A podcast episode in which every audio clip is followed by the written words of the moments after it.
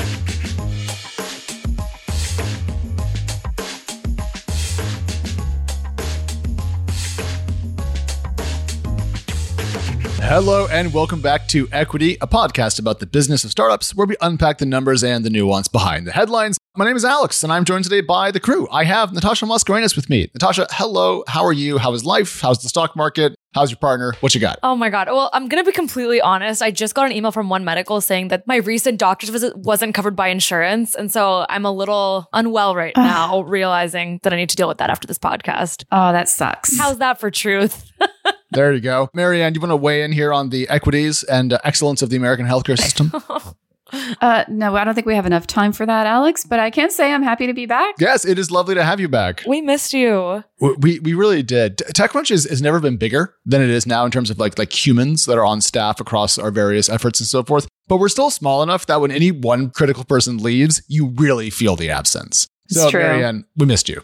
Aw, thank you. Missed you guys. But we're glad you're back because there's so much to get through. Today, we are going to be talking about uh, Rewind, Onward, and something from Byju's, but it's not what you think. Then we're going to be talking about a quote working model of unicorn death and uh, comma and Brex, uh, which are which Separate. now that I've said it se- separate but related, not about death, but you'll see it'll make a lot of sense. Brex, don't don't email us. And then finally, we're going to be talking about fintech layoffs at the end of the show because there has been a barrage of these in the last 24, 48 hours, Marianne. Like you've been you've been busy. Yeah, I mean, we frankly we all have because there's just been too many to keep up with. Uh, Natasha, Paul, and, and the UK has pitched in too. There's just so many fintech layoffs going on this week. Yeah. I'm struggling to actually keep track of them all. I'm trying to get someone to write a, a roundup for TechCrunch Plus of all the layoffs and try to figure out what's going on earlier stage, but we'll see if we can squeeze that in. Uh, but to start, I think we can just say that when it comes to the Twitter situation with Elon, I don't know if there's much else to say there. It's a very weird time to be a tech journalist covering Twitter as someone who's a tech journalist not covering Twitter. I can still sense that feeling. So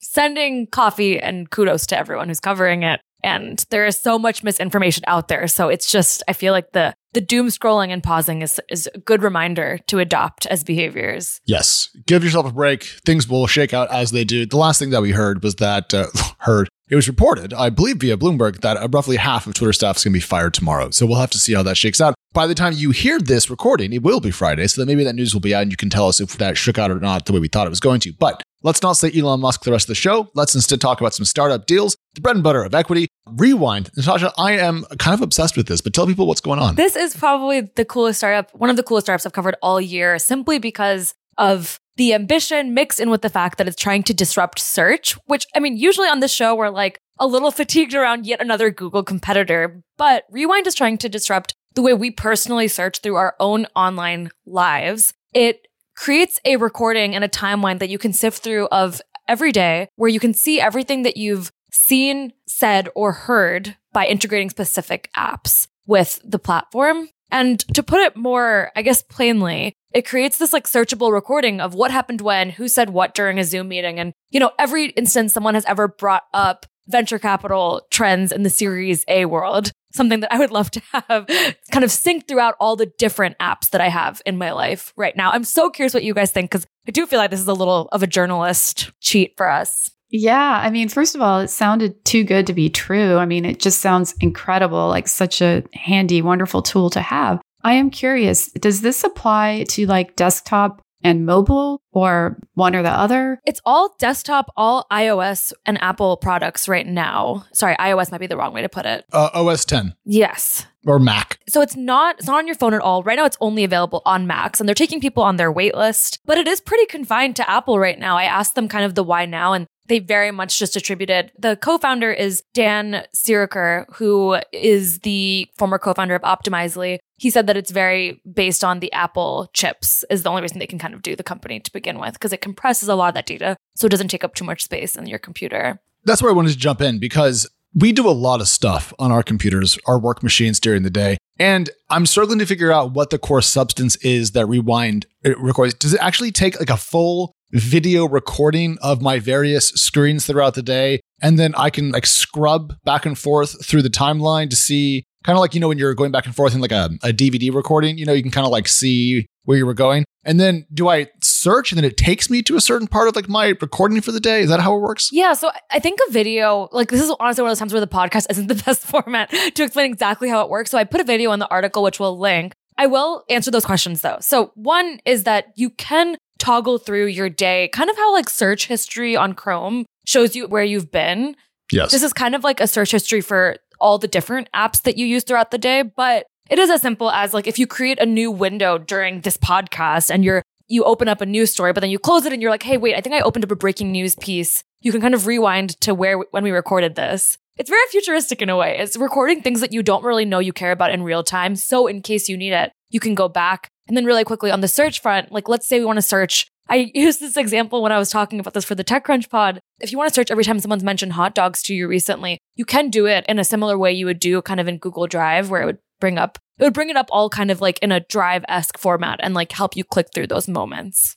Does that make sense? I mean, it does, but something that just occurred to me as we've been talking about this here, um, what about like privacy issues? Because inevitably during the workday, we're going to have to tend to some personal matters, right, on our computers. So does that mean that someone has access to like everything we're doing online? Because if so, that is a little like Big Brotherish. Yeah. I mean, honestly, privacy was the reason I wrote about this company because we all know Zack Whittaker, our security editor. He has a really sharp take and ability to understand if a company's security jargon is legitimate. And he said that they had a pretty savvy approach. So they only record locally on someone's computer Mhm. and they say that it's only available to the user, not at all the person. I will say, Marianne, like if I was to use this, I would probably pause it on Slack. I would pause it on Twitter DMs Mhm, but then you mhm. start pausing. And so I, I do think it's a little bit of like a customer or a user hump to get over, which is like the vulnerability it takes to have your day completely recorded.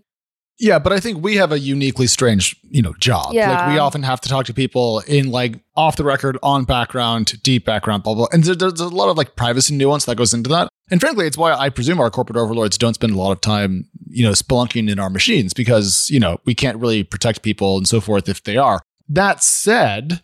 People do tend to be a little bit less privacy conscious than I expect. So, if the service works as well as Natasha seems to think that it might be able to, then maybe the privacy thing is more of us worrying about our own more unique work conditions than what a, a salesperson at uh, Gong might want, for example. Sure, I agree. I think like their onboarding is going to be really important, as it is with every company, but especially now because, you know, they automatically don't record incognito or private browsing videos, but you have to kind of choose for them not to record your signal and stuff like that. So I feel like it's important to have users really understand the product before they download it. Yeah, I think if you're going to use this, use your own account. Don't use a corporate card. Don't use a corporate email address. Like, use this for yourself if you'd like to have it, but maybe don't let your boss own it. Yeah, yeah, exactly. But you know, Andreessen is all over it. They invested, and that's kind of the recent news as well. How much did they raise and uh, what was the valuation? 10 million at a 75 million dollar valuation, which I feel like is somewhat of like a a popular number round and valuation for Andreessen backing companies pre-launch. We've seen it with a few others. I can't remember their exact names right now. Marianne, sticking to roughly $10 million rounds, you have a not an Optimizely alum here, but an Uber alum to talk about. Yeah, so I've I've written about this company twice now. It's called Onward, formerly called Ensemble, founded by uh, Jacqueline Rome. She led new product launches at Uber, Blue Apron, and it was a personal thing for her. She was the daughter of divorced parents, and she could see like all the bickering and the back and forth that that her estranged parents um, went through over money.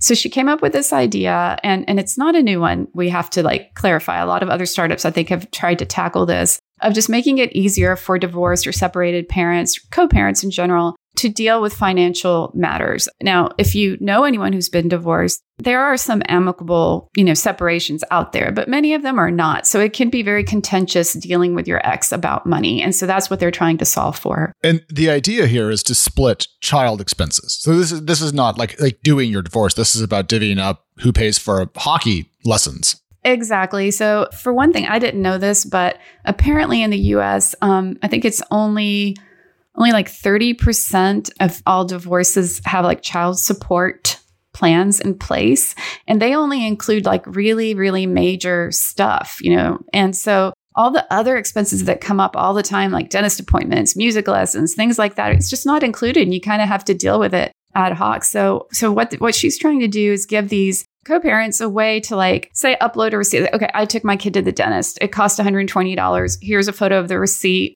Let's talk about. Yeah. Let's negotiate who pays how much for this, and um, and then they can settle that expense through connection to payment providers like Venmo or Zelle through the Onward platform. I randomly really like that they don't just have child focused expenses on here. I saw in the story that it's for like just general expenses too that happens when you have an ex that you may have divorced. Because to me, that means that this company doesn't only have the ambition to be used during this very certain time in someone's life, but they kind of hope to have a broader expanse. And I think that'll save it from from from my view, it seems like their differentiation as a startup is not this technology so much as their thought and nuance that they're building like kind of a platform on top of existing technology. So I'm like, all right, you kind of have to be really savvy if if you're not going to disrupt the way payments are flowing. Yeah, I mean it's a good point. Yeah, they're they're saying they're giving them the ability to track expenses to like things like shared mortgages or telephone bills that maybe they're still both paying on. Uh, eventually, they want to have connected cards where I think the co-parents will use cards with the same account so that there's no there's no question about charges. You know, lots of transparency there. So if one parent doesn't say, "Oh, did you really pay that much for this?" when they can see it clearly on the statement. I have to say the company is pre-revenue. They have not yet to monetize. So I found that interesting considering they've raised two rounds. This latest one was 9.7 million. Uh, Series A led by TTV Capital. Well, a, a couple things I I also really like about this one. One is uh, it got me introduced to Gingerbread Capital. So this was a new firm to me, and I had pulled them up beforehand. And what they do is they invest essentially in uh, in women founders, which I thought was pretty cool. I didn't know of that many uh, venture firms that had that as their core thesis, and so always good to add to that particular list. Uh, the monetization point, though, Marianne threw me for a loop because Yeah. thirteen million dollars of venture capital deep. Yeah. I mean, you know, there's a lot of value to build into there. especially in like an environment where I, I know I said that this is okay, but like there's a very general like fintech convention, which is like, you know, people are just building fancy UX on top of technology. Like, how do we know when it's really differentiated or a venture backable opportunity? So I feel like they should start proving that they're not just that very soon. yeah, I was taken aback, I have to admit. And so I asked Jacqueline, she said they plan to begin monetizing early next year with a suite of new products, including the connected credit card that I mentioned. And they also plan to build out a paid subscription model. I'm not sure Yeah. when because I feel like they should have maybe already done that. But anyway, they said that's in the in the future. Early next year is soon.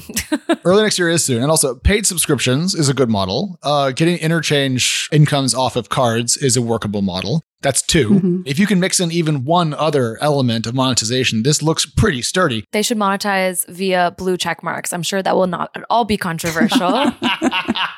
Speaking of controversy, let's talk about EdTech in India. I feel like that is one duo that has gone through so much turbulence in the past year, which is why I was very surprised, Alex, that your deal of the week was something that has to do with an IPO. Yeah, not only an IPO, but it has to deal with Byju's. But it's not Byju's that's going public. Instead, they bought a company called Aakash. And apparently, this is a, a network of in person tutoring centers in the Indian uh, education market. I'm not even going to say ed tech because this just feels like education services, if you will. Bought it for around a billion. Um, it's going to do revenue of about 500 million, I think, by the end of either this year or the next. So it's, it's reached scale. And uh, the company, this subsidiary of Byju's, could go public as early as February. And critically, if it does, it could raise a bunch of money. And I presume that if uh, retains parent company status, there's going to be some sort of arrangement there. The, the- point is, it could be a fundraising moment for Byju's. It's an indication that IPOs are not dead, Natasha, to our surprise. And also that EdTech in India, also not dead. And given that Byju's had layoffs recently, I, I'm almost perplexed by this package of stories. Yeah, I just I don't get it. And I know Mary and me and you kind of shared that confusion on take all these factors aside, how is Byju's trying to make an IPO happen for a company it acquired? I might be showing my lack of business fundamentals, but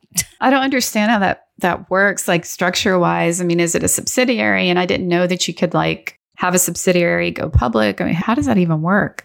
Well, we, we've seen this a little bit uh, because VMware was publicly traded, but Dell owned most of the stock for a while. So you can own most of a company and, and have some of it trade because the float of a of a stock, the shares that are out there, is is not always entirely free floating, right? You know, the founder might own a chunk of it, prior investors, et cetera. So maybe that's the way it works out. I'm just I'm just shocked that there's this is the moment for it. Forget the mechanics of it. True. the fact that they want to take a tutoring business public for three and a half billion dollars. It's profitable though. Lots of revenue. Cool. Hey, wait, but but so actually, yeah, like can we talk about that for a second? Because when I was prepping, I saw Aakash has been profitable for years, is on track to clock a revenue of over 500 million by the end of 2024 at a margin of 25%. Does that mean that the fact that Byju's is only looking to raise 800 million to 1 billion in the IPO, like, is not super ambitious? Or am I getting confused on the math? Because I, I don't know, it doesn't feel like a huge bump. They paid a billion, right? So They they paid a billion and they're going to raise a billion, but the value of the company, b- by the reporting that we've seen, is three and a half. So they're not going to sell the whole Mhm. company in the IPO.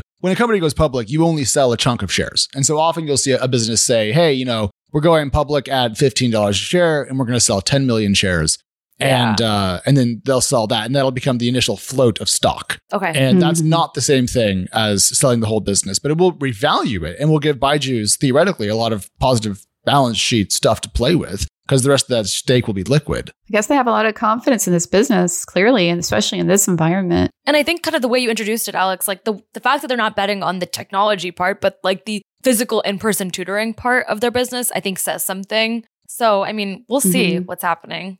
I have no idea. Super interesting. Yeah. We'll go back to the layoffs point later on in the show, but you know, just hold on to the fact that even the most best valued companies out there that have raised the most money are thinking about their cost structure and raising more capital and trying to avoid dilution. So I would slot the Byju story into that, Natasha. Yeah. And I, I wonder if it'll be the last time we see a uh, a previously acquisitive edtech um, end up shedding some assets that might be a little bit non-core. Yeah, 100%. I think it's a good way to look around it. And I actually might have something coming up on that front next week. Ooh, I don't actually know what that is. Yeah, I haven't mentioned it yet, but we'll talk about it. Hmm. yeah, okay.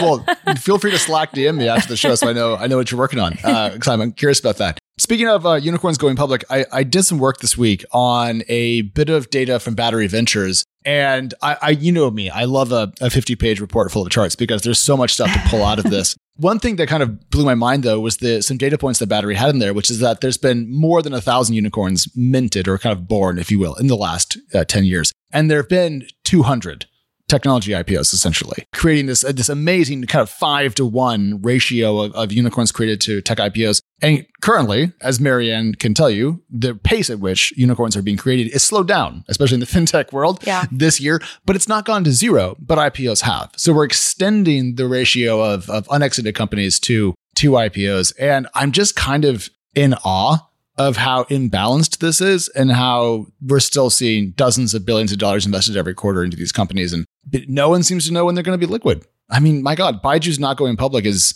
is indicative of this, Marianne. I I I, I, I Mhm. struggle to figure out what's going to happen to these companies. Yeah, I mean, agreed. Like last year, as we keep talking about, it was crazy. Like we were seeing new unicorns at least almost daily, it felt like. I mean, maybe it wasn't daily, but it felt like daily. And it's just it's just nuts. And so as you point out in your article, I mean, there's only so many of these companies that are going to be able to go public. We don't even know when that's going to happen. So how are investors going to, you know, when and how are they going to get their returns?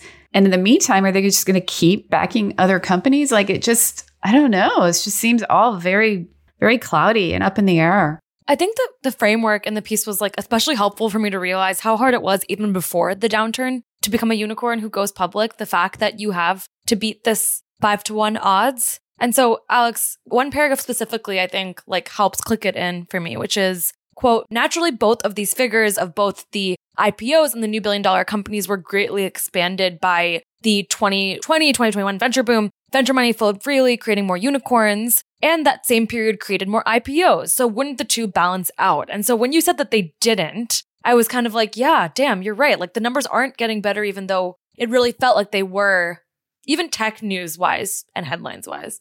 But this is indicative of what we've been saying, I think, all along that I mean, it was all too much. People went crazy. They overvalued companies. And uh, this is this is the consequence of it. I mean, you know, it's hopefully people will learn their lesson from this. Like, slow it down. Jeez. Yeah. And you know, one thing that Jason Lemkin pointed out was that we've seen SaaS valuations or SaaS revenue multiples come down by as much as 75%. And so that means that you now get kind of a quarter of the value that you used to, which means that if a unicorn doubled since last year at this time, it would be worth half as much. Wow. The revenue scale required to go public at a unicorn price is now much more than you'd think. Because in, in the old days, the riff was you wanted to have a million dollars in, in trailing revenue. You wanted to have, you know, successive quarters of expanding profitability. Naturally, we've now traded faster growth for less profits. But at $100 million in revenue, at a 6x multiple, you're not a unicorn. Yeah. And so, you know, how fast do you have to grow to actually get a higher revenue multiple to the point in which you can become a unicorn on 100 million in revenue?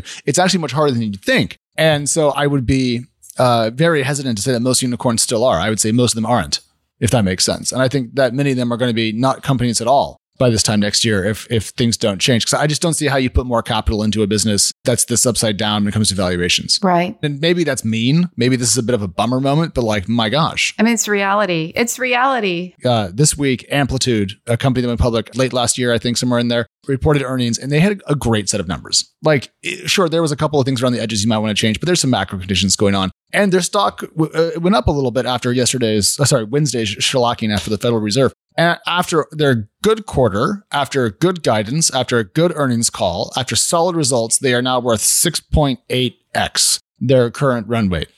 And they grew like 35% year over year in the last quarter. I, I, mean, like that's a quick pace of growth for a public SaaS company, and they're worth 1.6 billion off of way north of 200 million in, Wow. in annualized revenue. I mean, that's hard for these private companies. Yeah. They're not close to that. Yeah. I, I worry. No, not at all. I feel like founders, you know, in a way, they you know they were told all these things last year about oh growth, growth at all costs, growth at all costs, blah, blah, blah. and now all of a sudden everything's like 360, and they're they're having to shift. I mean, I kind of feel for them in this situation, but at the same time, like I've, we've said this time and time and again, and we said it disrupt, you know, a few weeks ago. I mean, you got to just use your common sense too. Like no matter no matter what you're trying to do to grow, be responsible about it. Don't go crazy, you know, because this is what happens when you do. And if you're not responsible with your growth and your spend, you can get really screwed later. It's probably a good time to bring up Brex because both of us wrote about the company this week. And I actually really liked one of their new growth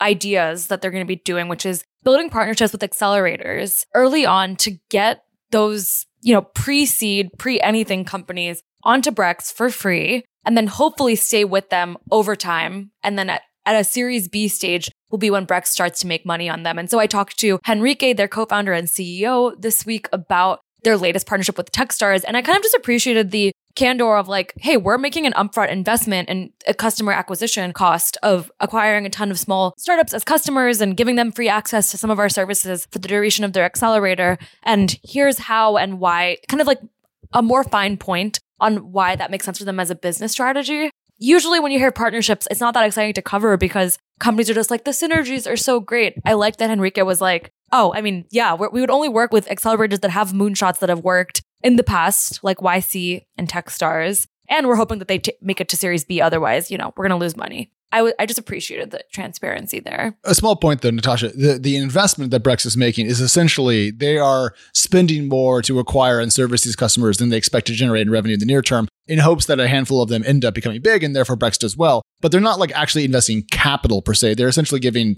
uh, product discounts to a degree. Yeah, yeah. M- my headline was was kind of like Brex is looking more and more like a venture capitalist over time, and I meant that more in like a theoretical way than a legitimate. Like he actually said that they are not going to be taking the venture capital route um, in terms of investing in other companies because he thinks that investor money that they get should not be used to reinvest. Um, which I would kind of uh, very much agree with. But anyways, separately, it, it's more the idea that like Brex needs to be as early as possible because they have so many competitors. Marianne, which you've covered extensively, they need to find savvier ways to get their foot in the door before any of their competitors do. Yeah, I mean, but and I agree with you. Henrique was actually extremely um, candid during our interview at on the TC Plus stage at Disrupt, and and spoke right quite freely about uh, all the goings on at the company this summer, including the controversy around. This is the part where I'm a little bit confused. Their decision to stop serving SMBs and startups that were not quote unquote uh, professionally funded. You know, also earlier this year they announced a push into the enterprise. So I don't know. I mean, Henrique had said, you know, that he felt like they had tried to do too much at once. So they're trying to scale back. But this almost feels a little bit contradictory to that because, like, are you focusing on the enterprise, but you're still focusing on the earlier stage? You know what I mean? For me, it felt more like they were reiterating that they're only focusing on the enterprise because Techstars and Y Combinator companies are pretty like their whole goal and the reason they're there is because they want venture backing, not just kind of bootstrapped. So that's kind of how I viewed professionally funded. Mm, yeah, that makes sense. But Alex, I'm curious if you agree. Yeah, I, I kind of uh, connecting those two dots. Like, if you do raise venture capital, the chance that your business grows quickly and becomes enterprise scale is is moderate. If you are not venture backed and you're just building a business, the chance that it reaches enterprise scale quickly is is smaller. That's the point of venture capital. It's an accelerant. So if you're only going to be putting money into enterprise companies and or, or only professionally backed ones, well, you, then you hope the professionally backed ones become enterprise scale companies. Hence why they're working with a couple of accelerators that, to Natasha's point, have generated moonshots in the past. So that, that's my read. yeah. But Marianne, do you have a reasonable point? Absolutely. Could we kind of explain to make it work? Sure. But I mean, yeah, they they are currently teaming up with smaller companies after saying they were not going to do that. So I I feel the tension, but also there's probably not one single sentence that will ever describe a company of Brex's scale, like their entire vision in one sentence, just because once you get to be that big, you're you're you're complex. Yeah, I mean, and they've had a lot of news. Just last month, they laid off 11% of their staff. They, but at the same time, they've also landed new customers like Coinbase and SeatGeek.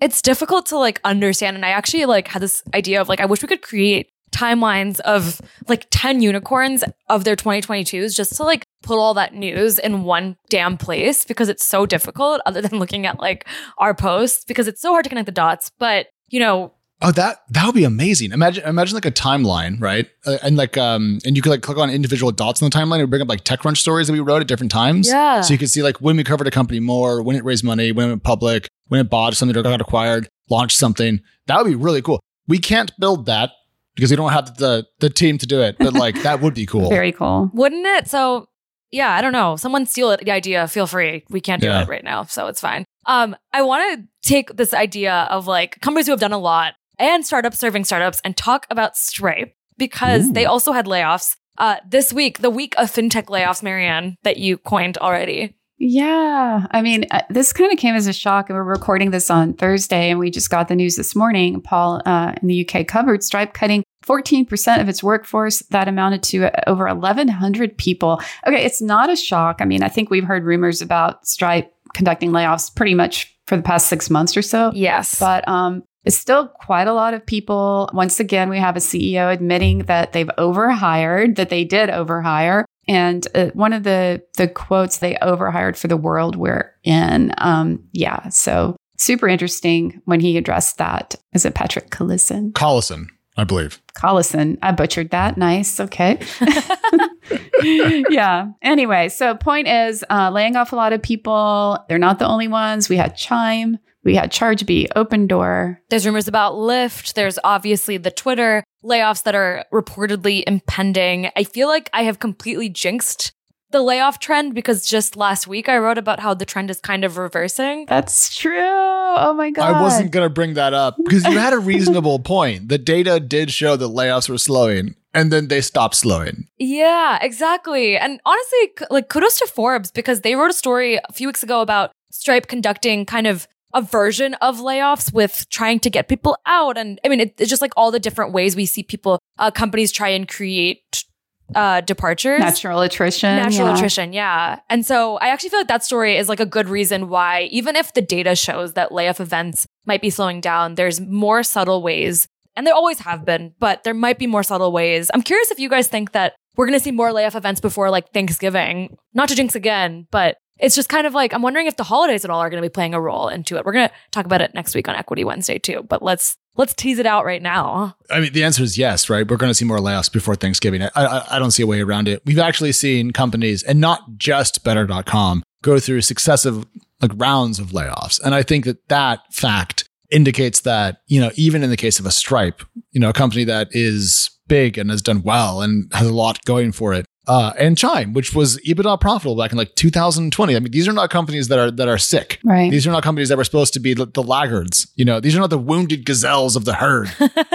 These are supposed to be the strong players. So the fact that they overhired and and, and so forth, I think goes to show that down the quality stack, there's going to be even more issues. For sure. I mean, it, I think it's sobering, quite frankly. I mean, Stripe was valued at 95 billion. Its internal valuation did drop, of course, but still worth a hell of a lot of money. Uh, Chime too was was valued quite high. What was the 25. 25 billion? Yeah. Yeah. I mean, that's a lot of money. I mean, you know, so it's sobering to me. And like, if you're a startup and you're you're not valued in the tens of billions and you're seeing these companies that are and they're struggling and having to to lay off. I mean, yeah, I, I really think this is kind of just the beginning of probably a large number of fintech layoffs we're going to be seeing in the coming months. Marianne, a question about this. I put the whole Web3 crypto world inside of fintech because Mhm. it's financial technology, right?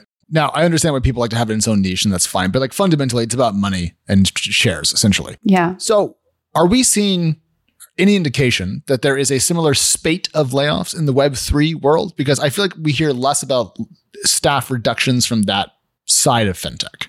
Yeah, I mean, honestly, sounds bad, but I mean, ever since we had like a crypto team built out here at TechCrunch, I don't pay as much attention to the Web3 space as I probably should. Because I, in my mind, I've, I've kind of really made it very distinct from just general fintech. But I mean, Coinbase had a bunch of layoffs, right, and rescinded offers. So yeah, there's there's been there have been layoffs in the the Web3 world, if I recall correctly. in the marketplace side of things, right? Like in the in the trading world. And so I I almost put those in the same bucket as like Robinhood more than hmm I made a DAO for my bridge protocol so that way you can move your L2 NFTs off chain to your cold storage. Like whatever that is, True. I'm curious about that company.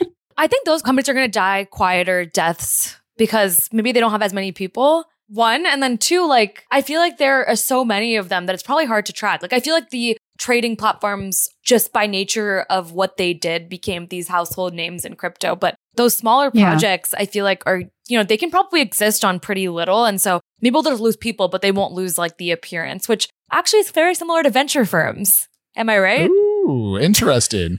if a if a decentralized application falls in the forest and it only has five users, does it make a sound?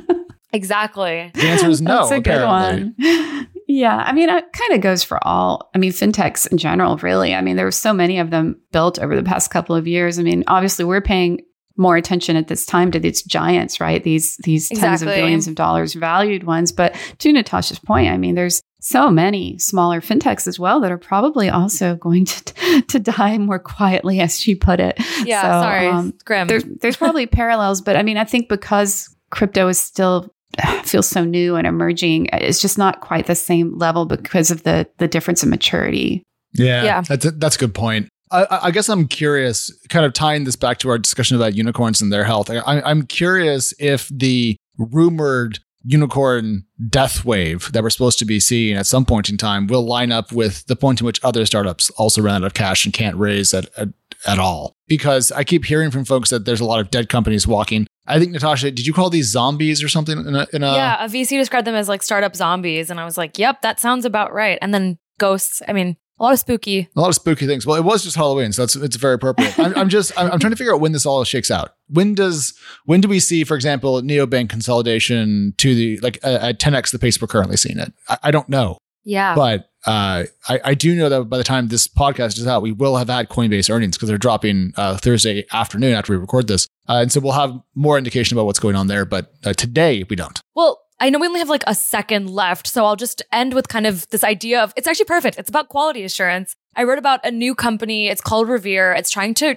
do a thing that a lot of VCs have an allergy to. It's trying to create a rating system for the venture capital industry. But unlike previous attempts, because I know you guys are thinking of like TheFunded and just like VC ratings. It's basically like a Cambridge type report on emerging fund managers meant to help give LPs a better way to understand how strong a lot of these new bets are. And so it's not really for like founder value add or malpractice in that way. It's more like, can we give LPs reports that look the same and then help people sift through them? So it hasn't ruffled my feathers as I thought I would have since I published the piece. But in my DMs, when I was searching, um, VCs were definitely like, we don't need another unfiltered ratings site. But isn't you said it's focused on emerging funds, right? It's not like the more established ones. It's not going to tell us like Andreessen's strengths and weaknesses. It's going to tell us why this new fund splashing onto the scene has, you know, where its strengths are, where its weaknesses are. It's really cool if you look through like the PDF. It's pretty in depth. They don't rate like you should invest or you shouldn't. It's more like here's a heat map of what they're strong at, what they're weak at, and what they